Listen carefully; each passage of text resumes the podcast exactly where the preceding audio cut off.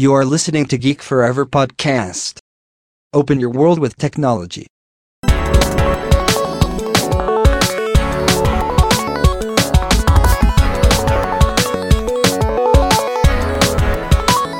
This is Geek Story.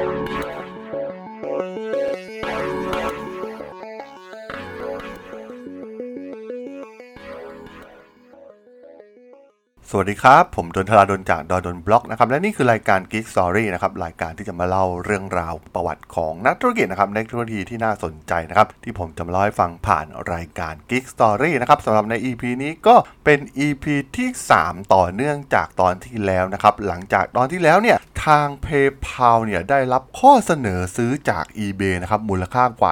1,500 ล้านเหรียญนะครับทำให้มัสเนี่ยได้กลายเป็นมหาเศรษฐีเต็มตัวนะครับเขาได้ส่วนแบ่งไปกว่า250 ล้านเหรียญและถึงเวลาที่เขาต้องล่าฝันต่อไปของเขานะครับฝันที่เขาจะเปลี่ยนโลกอีกครั้งซึ่งหลังจากที่ขาย PayPal ได้สำเร็จนะครับ วันหนึ่งเนี่ยมัสแลกอดีตเพื่อนร่วมหอพักที่ University of Pennsylvania อย่าง Adio l e s ซี่เนี่ยได้ร่วมทริปไปยังลองไอแลนด์นะครับ โดยร่วมกับภรรยาของเลสซี่และภรรยาของมัสนะครับ มันเป็นทริปพักผ่อนนะครับสำหรับคู่รัก 2 คู่นอกเมืองนิวยอร์กแต่มันกำลังจะเกิดสิ่งที่ยิ่งใหญ่หลังจากจบทริปนี้เรสซี่เองเนี่ยก็ประสบความสำเร็จนะครับ กลายเป็นมหาเศรษฐีเช่นเดียวกับมัสก์ เพราะเขาเพิ่งขายบริษัททางด้านอินเทอร์เน็ต อย่างบริษัทเม t ดอดไฟนะครับ ให้กับบริษัท Xceed มูลค่ากว่า 88 ล้านเหรียญระหว่างขากลับจากทริปดังกล่าวนี่เองนะครับ ท่ามกลางรถติดบนทางด่วนที่ Long Island เนี่ยทั้งคู่ต่างคิดเหมือนกันว่าจะทำอะไรต่อไปหลังจากนี้ ซึ่งสิ่งที่พวกเขาจะทำมันต้องเป็นสิ่งที่ยิ่งใหญ่แบบเปลี่ยนแปลงโลกได้เท่านั้น ทั้งคู่เนี่ยมีความหลงใหลในเรื่องของอวกาศเช่นเดียวกันนะครับ เขาได้ถกเถียงกันเรื่องการเดินทางไปยังดาวอังคาร แต่มัสเองเนี่ยคิดว่านาซาคงทำสิ่งเหล่านี้ได้ดีอยู่แล้ว และคงกำลังดำเนินการอยู่ในการพามนุษย์ไปสู่ดาวอังคารให้สำเร็จ หลังเคยพามนุษย์ไปดวงจันทร์ได้มาแล้วแต่หลังจากกลับจาก ทริปดังกล่าว มัสก็เริ่มสนใจไอเดียของเก่าของเขานะครับ เริ่มค้นหาข้อมูลในเว็บไซต์ของนาซาเกี่ยวกับการเดินทางไปยังดาวอังคาร ซึ่งเขาก็พบว่าข้อมูลเนี่ยแทบจะไม่มีอะไรอัปเดตเลยด้วยซ้ำหลังจากพามนุษย์ไปดวงจันทร์ได้สำเร็จแล้ว มันแทบจะไม่มีความคืบหน้าในการไปดาวอังคารของมนุษย์เลยด้วยซ้ำตอนนี้เนี่ยมันไม่ได้มีแรงจูงใจเหมือนยุคที่ต้องขับเคี่ยวกับรัสเซียในการพามนุษย์ไปดวงจันทร์ และแน่นอนอเมริกาเนี่ยเป็นฝ่ายได้รับชัยชนะ แต่อยู่บนค่าใช้จ่ายที่สูงมากๆในโครงการอวกาศเหล่านั้น ซึ่งเที่ยวบินโอกาสเที่ยวสุดท้ายของโครงการอพอลโลเนี่ยต้องย้อนกลับไปถึงปี 1975 มันเป็นการสิ้นสุดการแข่งขันอย่างถาวรของทั้งอเมริกาและรัสเซีย สงครามทุกอย่างมันจบลงแล้ว และตอนนี้เนี่ยรัฐบาลก็ไม่ได้สนับสนุนงบประมาณให้กับนาซามากมายเหมือนเดิมอีกต่อไป ซึ่งอย่างที่มัสได้คิดไว้ตั้งแต่แรก 3 สิ่งที่จะมีผลกระทบต่อชีวิตมนุษย์ในโลกอนาคตนั้น ส่วนของอินเทอร์เน็ตเนี่ยเขาสามารถทำได้สำเร็จแล้วถึง 2 ครั้งทั้งกับ Zip2รวมถึง PayPal มันได้หมดซึ่งความท้าทายต่อมัสก์อีกต่อไปในเรื่องของโลกอินเทอร์เน็ต เขาอิ่มตัวกับเทคโนโลยีอินเทอร์เน็ตแล้วในตอนนั้น ส่วนเรื่องพลังงานที่ยั่งยืนณตอนนั้น มีคนที่สนใจเรื่องดังกล่าวที่กำลังพัฒนาและวิจัยอยู่แล้ว ซึ่งมันเหลือแค่เรื่องของการสำรวจอวกาศ ซึ่งตอนนี้ดูเหมือนนาซาเนี่ย จะชะลอโครงการต่างๆ ไว้ชั่วคราว เพราะไม่มีแรงผลักดันทั้งเงินทุนและเรื่องการแข่งขันเหมือนในยุค 70 นะครับที่ขับเคี่ยวกันอย่างหนักกับประเทศรัสเซีย ตัวมัสและเลซี่เองเนี่ยต้องการหาวิธีที่จะทำให้เรื่องการสำรวจโอกาสกลับมาเป็นที่น่าสนใจอีกครั้ง ซึ่งแนวคิดแรกของทั้งสองก็คือ การส่งพืชไปยังดาวอังคาร โดยโปรเจกต์นี้ถูกตั้งชื่อว่า Mars Oasis ซึ่งประเมินว่าต้องใช้เงินลงทุนกว่า 65 ล้านเหรียญเลยทีเดียว ส่วนอีกแนวคิดก็คือเป็นเรื่องของการส่งสิ่งมีชีวิตอย่างหนูไปยังดาวอังคาร เขาต้องการทดลองว่าหากส่งหนูไปแล้วเนี่ยจะสามารถผสมพันธุ์ในสภาวะแวดล้อมบนดาวอังคารได้หรือไม่ ซึ่งเป็นพื้นฐานสำคัญสำหรับความฝันที่ยิ่งใหญ่ที่สุดของมัส ก็คือการจะพามนุษย์ไปใช้ชีวิตบนดาวอังคารนั่นเอง ซึ่งเขาก็ต้องพึ่งพาคนที่มีประสบการณ์ มัสได้พยายามติดต่อวิศวกรที่เป็นที่ปรึกษาด้านโอกาสอย่างจิมแคนเทรลซึ่งหลังจากได้พบและคุยกัน ตัวแคนเทรลนั้นก็ตัดสินใจที่จะช่วยมัสในโปรเจกต์แรกอย่าง Mars Oasis โดยได้ติดต่อกับผู้ที่สามารถจัดการเรื่องกระสวยอวกาศที่มีราคาต้นทุนไม่สูงมากนัก ซึ่งกระสวยอวกาศที่มีราคาถูกที่สุดในอเมริกาก็คือ Boeing Delta II ของบริษัท Boeing โดยต้องใช้เงินประมาณ 50 ล้านเหรียญ ซึ่งมันยังเป็นงบประมาณที่สูงเกินไป แคนเทลได้พยายามติดต่อหากระสวยราคาถูกๆ ที่ไม่ว่าจะเป็นในฝรั่งเศส หรือแม้กระทั่งในรัสเซียเองก็ตาม ในปลายเดือนตุลาคมปี 2001 มัสแคนเทรลและ รัสซียได้จับเที่ยวบินไปมอสโก คนรวยสามารถที่จะซื้อกระสวยอวกาศได้ในตลาดเปิดอย่างรัสเซีย ซึ่งรัสซียนั้นมองว่าเป็นความคิดที่บ้าที่บุกมาถึงรัสเซียเพื่อซื้อกระสวยอวกาศมัสและทีมเนี่ยต้องเดินทางไปมาระหว่างรัสเซียและอเมริกาอยู่หลายครั้ง เพื่อเจรจา มันเป็นการเจรจาที่ไม่คืบหน้าไปไหน พวกรัสเซียเนี่ยไม่ค่อยที่จะไว้วางใจทีมของมัสสักเท่าไหร่ และใช้มารยาทแบบรัสเซียในการเจรจาดีลธุรกิจนี้ สุดท้ายการเจรจาก็ล้มไม่เป็นท่า ด้วยการเจรจาต่อรองที่พลิกไปพลิกมาตลอดทางของฝั่งรัสเซียทำให้มัสเนี่ยหมดความอดทนในที่สุด ทุกคนต่างโล่งใจคิดว่ามัสเนี่ยคงเลิกล้มความตั้งใจในเรื่องนี้ไปแล้ว แต่หารู้ไหมในช่วงเวลาเจรจาดังกล่าว มัสได้ไปยืมหนังสือจากคันเทลมาศึกษาเรื่องการสร้างกระสวยโอกาศด้วยตัวเอง ซึ่งเขาก็ได้สวมจิตวิญญาณนักอ่านในวัยเด็กอีกครั้ง เพื่อศึกษาความเป็นไปได้ในการที่จะสร้างจรวดด้วยตัวเอง สุดท้ายเขาก็ตระหนักได้ว่าจรวดนั้นสามารถสร้างได้ถูกกว่าที่พวกรัสเซียเสนอราคามาเสียอีก มันเป็นความอัจฉริยะของมัสก์อีกครั้งในการศึกษาเรื่องราวเกี่ยวกับการสร้างจรวดอย่างถ่องแท้ มัสก์ได้เริ่มจุดประกายให้คนคิดเรื่องการสำรวจอวกาศอีกครั้ง โดยทำให้การสำรวจอวกาศเนี่ยราคาถูกลงกว่าเดิมเป็นอย่างมาก แม้มัสก์เองนั้นจะรู้ดีว่าการตั้งบริษัทจรวดเนี่ยมันมีความเสี่ยงเป็นอย่างมาก แต่มัสก์เองก็ได้บุคลากรชั้นยอดอย่าง Tom Muellerวิศวกรผู้เป็นอัจฉริยะด้านการสร้างจรวดมาตั้งแต่เด็ก เขามีชื่อเสียงเรื่องดังกล่าวยาวเป็นหางว่าวมัสได้มือดีมาอีกคนที่จะมาเติมเต็มความฝันของเขาให้จงได้ คอนเซปต์จรวดของมัดนั้น เป็นจรวดที่เหมาะเจาะพอดีนะครับสำหรับกลุ่มสัมภาระขนาดเล็ก มันสามารถลดราคาการปล่อยจรวดลงไปได้อย่างมหาศาล ซึ่งต้องบอกว่ามันเป็นตลาดใหม่ที่ไม่เคยทำมันมาก่อน ในประวัติศาสตร์มนุษยชาติ และในที่สุด SpaceX ก็ได้ถือกำเนิดขึ้นในเดือนมิถุนายนปี 2002 แถบชานเมืองลอสแองเจลิส มัดได้ซื้อโกดังเก่าแห่งหนึ่งไว้เป็นสถานที่ปฏิบัติงานหลักของ SpaceX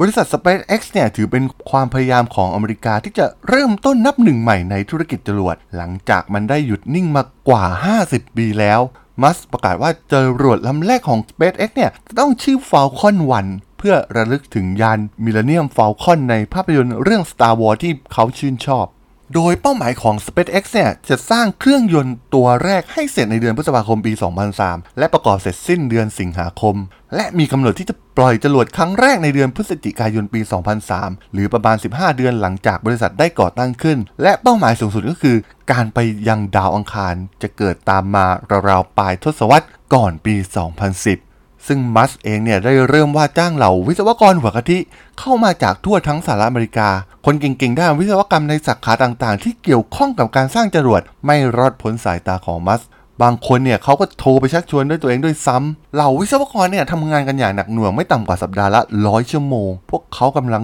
สร้างสิ่งที่ยิ่งใหญ่ และแก้ไขปัญหาที่เกิดขึ้นมาระหว่างการพัฒนา ทั้งเรื่องเชื้อเพลิง การควบคุมความชื้น การเผาไหม้ของเครื่องยนต์ ซึ่งเป็นเรื่องที่ท้าทายเหล่าวิศวกรของมัสแทบจะทั้งสิ้น มัสเนี่ยอยากให้สาธารณชนเห็นว่า คนงานที่ไม่รู้จักเหน็ดเหนื่อยของเขาเนี่ยทำอะไรสำเร็จและช่วยปลุกความตื่นเต้นไปทั่ว SpaceX เขาตัดสินใจจะเปิดตัวต้นแบบ Falcon 1 ให้คนทั่วไปได้เห็นในเดือนธันวาคมปี 2003 บริษัทเนี่ยจะลากจรวด Falcon 1 สูงเท่าตึกเจ็ดชั้นไป ทั่วประเทศบนแท่นที่สร้างขึ้นมาแบบพิเศษ และโชว์มันอย่างยิ่งใหญ่ที่สำนักงานใหญ่ขององค์การบริหารการบินแห่งชาติในกรุงวอชิงตันดีซีและในงานในวอชิงตันก็ได้รับการตอบรับอย่างดี SpaceX จึงประกาศที่จะสร้างจรวดลำที่ 2 และมองไปถึง Falcon 5ไปพร้อมกันด้วย โดยตัว Falcon 5เนี่ยจะมีเครื่องยนต์ 5 ตัวตามชื่อของมัน พนักงานของ SpaceX ส่วนใหญ่เนี่ยตื่นเต้นที่จะได้เป็นส่วนหนึ่งของการผจญภัยของบริษัท และลืมเรื่องพฤติกรรมบางอย่างของมัสที่บางครั้งดูหยาบกระด้างไปบ้าง กับพนักงานในบางครั้ง ซึ่งหลายครั้งเนี่ยมัสพยายามบอกกับสื่อว่าเขาเป็นคนออกแบบทั้งหมดของ Falcon 1ซึ่งทำให้พนักงานบางส่วนเนี่ยรู้สึกไม่พอใจ ปัญหาอีกอย่างก็คือการที่บริษัทยักษ์ใหญ่อย่าง Boeing หรือ Lockheed เนี่ย ต่างมอง SpaceX เนี่ยเป็นภัยคุกคามต่อธุรกิจของพวกเขา และที่สำคัญ SpaceX เนี่ยยังเป็นแขกที่ไม่เป็นที่ต้องการของฐานทัพอากาศที่ฟานเดนเบิร์กฐานปล่อยจรวดที่มัสจะใช้เป็นที่มั่นอีกด้วย มันเป็นเรื่องที่ลำบากใจมากๆสำหรับมัส ไม่มีใครสนับสนุนเขาเต็มที่แม้กระทั่งรัฐบาลเองก็ตาม เขากำลังทำงานที่ยากเข็นที่สุดเท่าที่มนุษย์รู้จักให้เป็นผลสำเร็จให้ได้ มัสจึงต้องหาที่ใหม่ ทีมงานเริ่มมองหาชื่อที่พวกเขารู้จักแถวเส้นศูนย์สูตร ซึ่งโลกเนี่ยหมุนเร็วกว่าและเสริมแรงส่งเพิ่มจรวดได้ ซึ่งชื่อที่ออกมาก็คือเกาะควาจิเลนหรือควาสเกาะใหญ่ที่สุดในเกาะหินปะการังรูปวงแหวนระหว่างเกาะกวมและฮาวายในมหาสมุทรแปซิฟิก และในที่สุดวันที่ 24 มีนาคมปี 2006 ระบบทั้งหมดก็พร้อม ฟาลคอนวันตั้งบนแท่นปล่อยสี่เหลี่ยมและติดเครื่อง มันพุ่งสูงขึ้นไปบนฟ้า เปลี่ยนเกาะควาช ให้กลายเป็นจุดสีเขียวท่ามกลางพื้นที่กว้างใหญ่ของท้องทะเลสีฟ้า จากนั้นประมาณ 25 วินาที ก็ปรากฏชัดเจนว่าทุกอย่างไปได้ไม่สวย มีไฟลุกเหนือเครื่องยนต์ และจู่ๆเครื่องที่กำลังบินตรงก็เริ่มหมุน จากนั้นก็ตกลงมายังพื้นโลกแบบควบคุมไม่อยู่ สุดท้ายฟาลคอนวันก็ดิ่งลงมากระแทกจุดปล่อยอย่างจัง ซึ่งปัญหาปรากฏว่า บีนอสซึ่งเป็นส่วนประกอบที่สำคัญชิ้นหนึ่งของจรวดร้าวเกือบทั้งชิ้น เพราะการกัดกร่อนจากสภาพอากาศเค็มของเกาะควาดนานหลายเดือน ซึ่งหลังจากนั้นเกือบ 1 ปี SpaceX เนี่ยก็พร้อมลองปล่อยจรวดอีกครั้งในวันที่ 15 มีนาคมปี 2007 การทดสอบติดเครื่องประสบความสำเร็จด้วยดี จากนั้นในวันที่ 21 มีนาคมฟาลคอนวันก็ได้พุ่งขึ้นและมุ่งตรงสู่อวกาศจากแท่นปล่อยได้สำเร็จ ทุกอย่างเป็นไปตามแผน เครื่องยนต์สามารถทำงานตามวางแผนขึ้นสู่วงโคจรได้สำเร็จเหล่าวิศวกรเนี่ยต่างโห่ร้้องด้วยความดีใจมันเป็นช่วงเวลา 5 นาทีอันแสนปลื้มปิติ แต่เรื่องไม่คาดฝันก็เกิดขึ้นอีก ขณะที่จะลวดขึ้นสู่อวกาศตามแผน แต่แล้วการสายไปมาจนนำมาสู่การตกอีกครั้ง เครื่องยนต์ดับวูดเริ่มแตกเป็นชิ้นๆ และตามมาด้วยการระเบิดอีกครั้งในที่สุด ความล้มเหลวครั้งนี้ถือว่าเป็นความปาชัยครั้งหนึ่งของเหล่าวิศวกร SpaceX มันเป็นเวลาเกือบ 2 ปีที่พวกเขาเฝ้าทุ่มเทพัฒนา มันดีเลยจากเป้าหมายเดิมของมัสมากว่า 4 ปี และมันได้ผลาญเงินของมัสไปเป็นจำนวนมหาศาลแล้วแม้ตัวมัสเองเนี่ยจะเครียดกับสิ่งที่เกิดขึ้น แต่เขาก็จัดการกับสิ่งเหล่านี้ได้ดีมาก เขามองโลกในแง่ดีมากๆ การล้มเหลวเนี่ยไม่อาจบั่นทอนวิสัยทัศน์ที่ยิ่งใหญ่ของมัสที่มีต่ออนาคต หรือสร้างความกังขาในความสามารถของเขาได้เลย แม้ตอนนั้นสถานการณ์ทางด้านการเงินของ SpaceX มีเงินพอให้พยายามได้อีกเพียงแค่ครั้งเดียวเท่านั้น แต่ดูเหมือนมัสเองก็จะไม่ยอมย่อท้อและยอมแพ้กับสิ่งที่เกิดขึ้นแต่อย่างใด ซึ่งนั่นเป็นช่วงเวลาเดียวกันกับชายที่มีชื่อว่า JB s t r a b l e ที่อาศัยอยู่ในเมืองลอสแองเจลิส ผู้ซึ่งได้ปริญญาโทจากมหาวิทยาลัยสแตนฟอร์ด ที่ตอนนั้นเนี่ยเขายังไม่ได้งานที่โดนใจนัก เขาพยายามเปลี่ยนงานเพื่องานที่ใช่สำหรับเขา สุดท้ายเขาก็ได้เลือก Rosen Motors บริษัทสร้างหนึ่งในยานพาหนะไฮบริดคันแรกๆของโลก เป็นรถที่เอาล้อตุนกำลังและกังหันก๊าซออก และให้มอเตอร์ไฟฟ้าขับเคลื่อนล้อแทน และที่นี่ทำให้เขาได้รู้จักกับ Harold Rosen สุดยอดวิศวกรจาก Rosen Motors ที่ทำได้ทุกอย่างแม้กระทั่งเครื่องบินที่ขับเคลื่อนด้วยไฟฟ้า แนวคิดที่ชัดเจนที่สุดของ Straubel ที่เขาคิดมาตั้งแต่สมัยเรียนที่สแตนฟอร์ดก็คือ เขารู้ว่าแบตเตอรี่ลิเธียมไอออนอย่างเช่นที่อยู่ในรถ ซึ่งใช้พลังงานแสงอาทิตย์นั้นมีดีกว่าที่ใครหลายคนคิด ซึ่งแบบที่ s t o b l e คิดก็คือยานพาหนะ Super Aerodynamic ซึ่ง 80%ของมวลทั้งหมดเนี่ยทำจากแบตเตอรี่ เขาต้องการที่จะสร้างยานพาหนะเพื่อพิสูจน์แนวคิดให้คนนึกถึงพลังงานของแบตเตอรี่ ลิเธียมไอออนเสียมากกว่าที่จะตั้งบริษัทรถยนต์ขึ้นมาเอง แต่ปัญหาเดียวก็คือ แทบจะไม่มีใครสนใจแนวคิดของเขาเลยนักลงทุนที่ได้ฟังแนวคิดนี้ล้วนแล้วปฏิเสธเขา คนแล้วคนเล่าจนเขาเนี่ยเริ่มรู้สึกท้อ แต่ไม่รู้เพราะโชคชะตาหรือฟ้าลิขิตทำให้เขาเนี่ย ได้ไปพบกับชายที่ชื่ออีลอนมัสตอนนั้นแฮโรลด์โรเซนเนี่ย รู้จักกับอีลอนมัสเป็นการส่วนตัวได้นัดทานมื้อกลางวันกันที่ร้านอาหารใกล้สำนักงานใหญ่ของ SpaceX ในลอสแองเจลิส แต่ตอนนั้นโรเซนต้องการคุยเรื่องแนวคิดของเครื่องบินไฟฟ้า ซึ่งมัสนั้นไม่ค่อยซื้อไอเดียดังกล่าวเท่าไหร่สตรอเบิลจึงได้เสนอเรื่องโปรเจกต์รถยนต์ไฟฟ้าด้วยแนวคิดบ้าๆ เรื่องแบตเตอรี่ลิเธียมไอออนของเขาที่ไม่มีใครสนใจให้กับมัสฟัง และนี่เป็นการกระตุกความฝันอีกอย่างของมัส เรื่องพลังงานทดแทน มัสนั้นคิดเรื่องยานพาหนะไฟฟ้ามาหลายปีแล้ว แต่เขาต้องหยุดมันไว้ชั่วคราวเนื่องจากภาระงานของ SpaceX นั้นทำให้เขาแทบจะไม่มีเวลาที่จะมาคิดเรื่องนี้ แม้นักลงทุนทุกคนเนี่ยจะคิดว่าสตรอเบิลเนี่ยบ้ากับความคิดของเขา แต่มันไม่ใช่กับมัสมัสได้เสนอเงิน 10,000 เหรียญทันที ซึ่งจากจำนวนเงินกว่าแสนเหรียญที่เขาต้องการที่จะสานฝันโปรเจกต์ของสตรอเบิลสิ่งที่มัสต้องการนั่นก็คือ รถพื้นฐานสมรรถนะสูง และระบบส่งกำลังไฟฟ้า และให้สตรอเบิลเนี่ยเดินทางไปในทิศทางดังกล่าวให้ตรงได้ แต่ในเวลาเดียวกันนั้น มีคู่หูธุรกิจคู่หนึ่งนะครับที่ตกหลุมรักแนวคิดการสร้างรถพลังงานไฟฟ้า แบตเตอรี่ลิเธียมไอออนเช่นเดียวกัน ทั้งคู่ก็คือมาร์ตินเอเบอร์ฮาร์ดและมาร์คทาร์เพนนิงผู้ที่ร่ำรวยมาจากการขายกิจการสตาร์ทอัพที่ชื่อ Rocket eBook ให้กับ Gemstar ซึ่งเป็นเจ้าของ TV Guide และเทคโนโลยีนำทางอิเล็กทรอนิกส์โดยได้รับเงินมามากกว่า 187 ล้านเหรียญ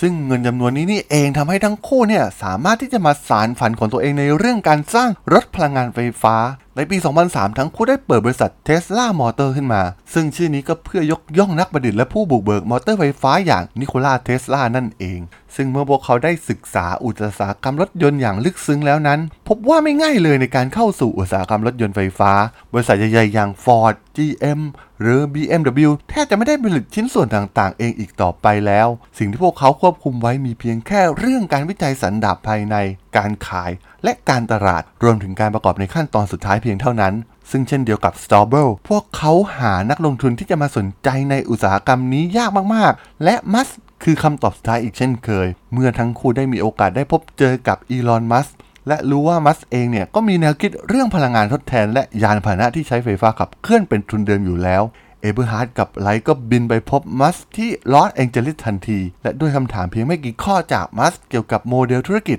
และโมเดลทางด้านการเงิน และไม่นานมัสก็โอเคตกลง และพร้อมจะลุยกับเทสลามอเตอร์ด้วย ซึ่งการได้เจอนักลงทุนอย่างมัสซึ่งมีวิสัยทัศน์เดียวกันนั้น มันไม่ใช่เพียงแค่เรื่องของเงินทุนเท่านั้น แต่มันกลายเป็นเป้าหมายใหม่ที่เหมือนเหมือนกัน คือการใช้พลังงานทดแทน และหยุดการเสพติดน้ำมันของสหรัฐอเมริกา และด้วยเงินทุนที่มัสให้มากว่า 6.5 ล้านเหรียญนนั้น มันทำให้มัสกลายเป็นผู้ถือหุ้นใหญ่ของเทสลาและประธานบริษัทในภายหลังทันที ส่วนสตรอเบิลนั้นมัสก็ให้เข้ามาร่วมทีมเทสลาทันที และตอนนั้นเทสลาก็ได้กลุ่มคนที่เรียกได้ว่าบ้าที่สุดมารวมกัน เพื่อจะเปลี่ยนแปลงโลกใบนี้เรียบร้อยแล้ว แต่ปัญหาก็คือการสร้างรถยนต์มันไม่เหมือนการสร้างแอปพลิเคชันที่เหล่าสตาร์ทอัพใน Silicon Valley เนี่ยสามารถหาวิศวกรระดับเทพได้ไม่ยาก แต่การจะหาคนในอุตสาหกรรมรถยนต์นั้นมันไม่ง่ายเลยทีเดียว แต่ด้วย connection ของสตรอเบิลที่มหาวิทยาลัยสแตนฟอร์ดก็ได้ดึงมือดีที่ได้วิจัยงานที่เกี่ยวข้องกับรถพลังงานแสงอาทิตย์มาร่วมทีมได้ และดึงดูดเอาเหล่าอัจฉริยะ แต่ละสาขามาร่วมกันสร้างรถยนต์แห่งอนาคตที่ตอนนั้นพวกเขาตั้งชื่อ codename ว่า Roadster และมันก็ต้องถึงเวลาหาโรงงานจริง ๆ จังๆ เพื่อจะได้ทำการวิจัยได้ดียิ่งขึ้น พวกเขาได้เจอกับอาคารเก่าที่เป็นโรงงานอุตสาหกรรมมาก่อน กว้างขนาด 10,000 ตารางฟุต ซึ่งเป็นพื้นที่พอที่จะสร้างห้องวิจัย รวมถึงแผนกต่างๆ รวมถึงที่สำหรับประกอบรถยนต์ในขั้นตอนสุดท้ายให้สำเร็จ แผนแรกของรถยนต์ต้นแบบนั้น พวกเขาจะใช้ชิ้นส่วนจากผู้ผลิตภายนอกเป็นส่วนใหญ่ ทั้งชุดเกียร์จากบริษัทในอเมริกา ชิ้นส่วนอื่นๆจากเอเชีย วิศวกรเทสลาเนี่ยจะโฟกัสไปที่การพัฒนาระบบชุดแบตเตอรี่เดินสายไฟในรถ รวมทั้งการตัดและเชื่อมโลหะที่จำเป็นเพื่อประกอบทุกส่วนเข้าด้วยกันเท่านั้น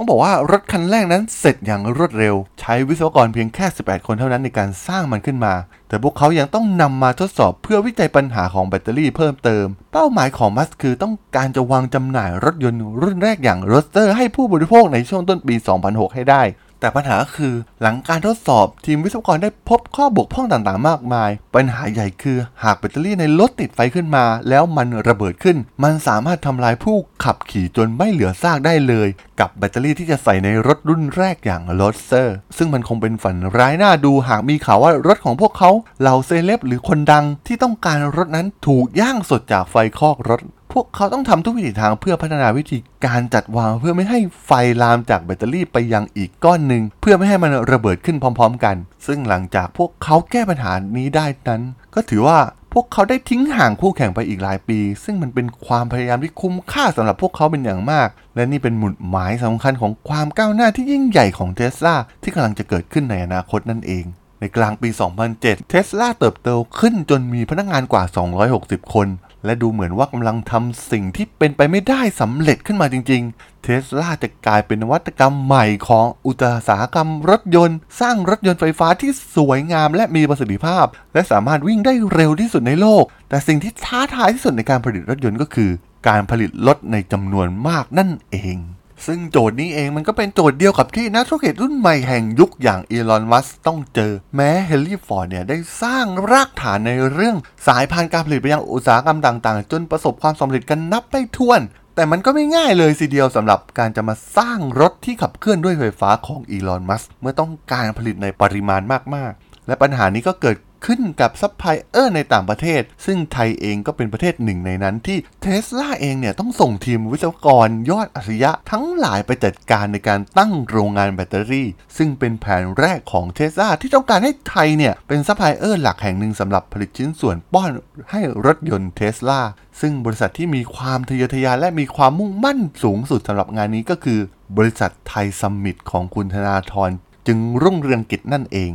แต่ถ้าย้อนกลับไปในช่วงนั้น งานด้านแบตเตอรี่ถือว่าในไทยนั้นยังเป็นงานที่ใหม่มากๆ เพราะส่วนใหญ่แม้ไทยจะมีชื่อเสียงโด่งดังไปทั่วโลกในเรื่องของการป้อนอะไรต่างๆ ให้กับรถยนต์ไม่ว่าจะเป็นญี่ปุ่นหรือยุโรปก็ตาม แต่มันไม่ใช่เรื่องแบตเตอรี่สำหรับรถยนต์ไฟฟ้า ซึ่งเป็นเรื่องใหม่มากๆของประเทศไทย ทีมงานวิศวกรของเทสลานั้นต้องมาจัดการเรื่องโรงงานที่จะใช้ รวมถึงการจัดการเรื่องความร้อนต่างๆ ที่เกิดขึ้น ซึ่งเทสลานั้นมีอุปกรณ์อิเล็กทรอนิกส์รวมถึงแบตเตอรี่ที่เป็นส่วนสำคัญและไวต่อสิ่งเร้าเป็นอย่างมาก มีการลงทุนติดผนังเบาให้กับโรงงานในไทย รวมถึงการเคลือบพื้น การสร้างห้องเก็บของพร้อมเครื่องควบคุมอุณหภูมิ และเหล่าวิศวกรของเทสลาได้ทำการ training ให้กับคนงานชาวไทย ถึงวิธีที่จะจัดการกับอุปกรณ์อิเล็กทรอนิกส์เหล่านี้ มันทำให้การพัฒนานั้นช้าลงไป หลังจากเจอปัญหาต่างๆ มากมายในประเทศไทย และเทสลาเองเนี่ยก็ยังต้องเจออีกหลายปัญหาในการผลิตจำนวนมาก เนื่องจากแผงตัวรถนั้นถูกผลิตที่ฝรั่งเศส ส่วนมอเตอร์เองมาจากประเทศไต้หวัน เซลล์แบตเตอรี่มาจากประเทศจีน ส่วนการประกอบไปประกอบแบตเตอรี่ที่ประเทศไทย ส่งไปให้โลตัสที่อังกฤษสร้างตัวถังรถ แล้วค่อยส่งมาที่ลอสแองเจลิส ฐานทัพใหญ่แห่งเทสลามอเตอร์ต้องบอกว่ามันเป็นกระบวนการที่เต็มไปด้วยความวุ่นวาย และแผนต่างๆ มันก็ไม่ได้เป็นระบบระเบียบมากนักทำให้ทุกอย่างเนี่ยล่าช้ายิ่งไปอีก แถมต้นทุนยังสูงมาก ซึ่งเมื่อมัสก์รู้ก็ได้ว่าจ้างนักวิเคราะห์มาช่วยดูเรื่องต้นทุนที่แท้จริง ซึ่งพบว่า Roadster แต่ละคันเนี่ยจะใช้ต้นทุนมากกว่า 2 0 0แสนเหรียญ และเทสลาเนี่ยวางแผนที่จะขายมันเพียงแค่ 85,000 เหรียญเท่านั้น ซึ่งต่อให้เดินเครื่องผลิตได้ทีละมากๆ ก็สามารถลดได้เต็มที่เหลือแค่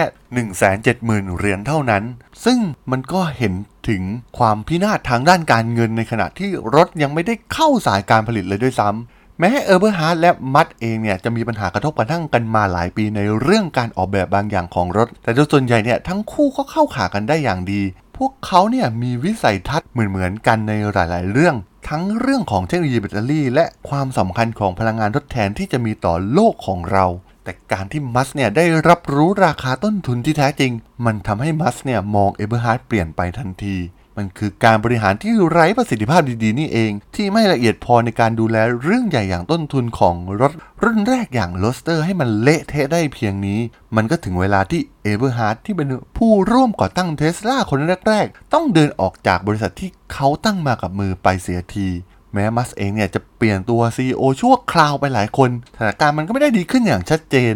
ตอนนั้นมัสก็วุ่นวายอยู่กับ SpaceX อีกบริษัทหนึ่งของเขาอยู่ มัสพยายามให้สัญญาว่ารถจะสามารถออกวางจำหน่ายได้ในปี 2008 แต่ดูเหมือนว่าสถานการณ์ในตอนนั้นเนี่ยมันยังไกลจากเป้าหมายที่เขาวางไว้เป็นอย่างมาก ไม่นานนัก พนักงานเทสลาเนี่ยก็ได้เห็นมัสคนเดียวกับที่ SpaceX สักที เขาต้องลงมาจัดการทุกอย่างด้วยตัวเองเมื่อเกิดปัญหาตัวอย่างเช่นตัวถังรถที่ผิดพลาด มัสก็รีบจัดการทันที เขาบินไปอังกฤษด้วยตัวเอง เพื่อรับเครื่องมือที่ใช้ผลิตแผ่นตัวถังรถชิ้นใหม่ และส่งมันเข้าโรงงานในฝรั่งเศสด้วยตัวเอง ส่วนเรื่องต้นทุนเนี่ยมัสจัดการขั้นเด็ดขาด ต้องทำให้ต้นทุนให้ได้ทุกชิ้นส่วน ต้องมีการกำหนดและวิเคราะห์ต้นทุนทุกเดือน มัสไม่เคยพลาดในรายละเอียดเล็กๆ น้อยๆหัวเขาเองเนี่ยเหมือนมีเครื่องคิดเลขอยู่ในหัว แม้มัสเองเนี่ยจะดูเหมือนแข็งกร้าวและอารมณ์ร้อน แต่ทุกอย่างเขาทำก็เพื่อเทสลาเขาไม่ได้เป็นพวกโลกสวยอย่างที่คนอื่นเคยทำมา ส่วนเรื่องการตลาดนั้นมัสจะค้นหาเกี่ยวกับเทสลาใน Google แทบจะทุกวัน เมื่อใดที่เขาเจอเรื่องไม่ดีกับเทสลาเขาจะสั่งการให้แผนกประชาสัมพันธ์ไปแก้ไขโดยด่วน ซึ่งนี่มันเป็นการสร้างประวัติศาสตร์ใหม่ ต้องไม่มีเรื่องเสียหายใด ๆ กับเทสลาของเขาอีกต่อไป ตัวมัสเองเนี่ยใส่ใจรายละเอียดทุกอย่าง พนักงานไม่ต้องกังวลเรื่องวิธีการหรือว่ามันมีข้อบกพร่องหรือเปล่า แค่ตั้งใจทำงานให้เสร็จเท่านั้น มัสจะรับฟังปัญหา เขาต้องการคำถามที่เข้าท่าเท่านั้น และเดินหน้าอย่างรวดเร็วแบบถึงลูกถึงคน ให้งานเสร็จสิ้นโดยเร็วที่สุด มันทำให้พนักงานหลายคนเนี่ยทนไม่ไหวต้องลาออกไป แม้ว่าจะมีพนักงานอัจฉริยะแค่ไหนก็ตาม มัสก็เล่นงานมาแทบจะทุกคน แต่หลายคนจากรุ่นบุกเบิกก็รอดกันมาได้ การมีชื่อแบรนด์ที่แข็งแกร่งรวมถึงมีผู้นำอย่างอีลอน มัสก์ก็สามารถที่จะจ้างพนักงานแถวหน้าเข้ามาได้เรื่อยๆ รวมถึงคนจากบริษัทยานยนต์ยักษ์ใหญ่ที่ต้องการจะมาสร้างประวัติศาสตร์หน้าใหม่ร่วมกับอีลอน มัสก์ก็ได้เข้ามาร่วมงานมากขึ้นเรื่อยๆ ซึ่งเหมือนทุกอย่างจะดีขึ้น แต่ใครจะไปคิดว่าอยู่ดีๆเนี่ยวิกฤตครั้งใหญ่กำลังจะมาเยือนเขา ขณะก้าวสู่ปี